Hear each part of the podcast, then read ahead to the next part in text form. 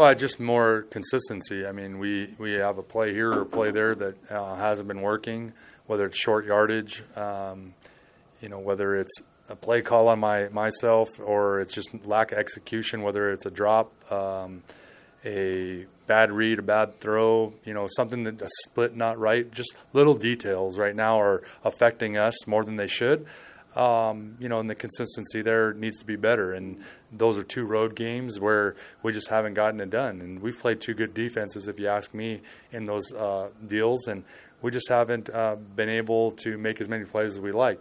Last week we had a big play, a big touchdown called back, mm-hmm. you know, on a questionable hold. I'll just say questionable holding call mm-hmm. uh, because I don't. When I look at the film, it's hard to to see it. Um, but you know, it was called and it affected the the outcome of that drive.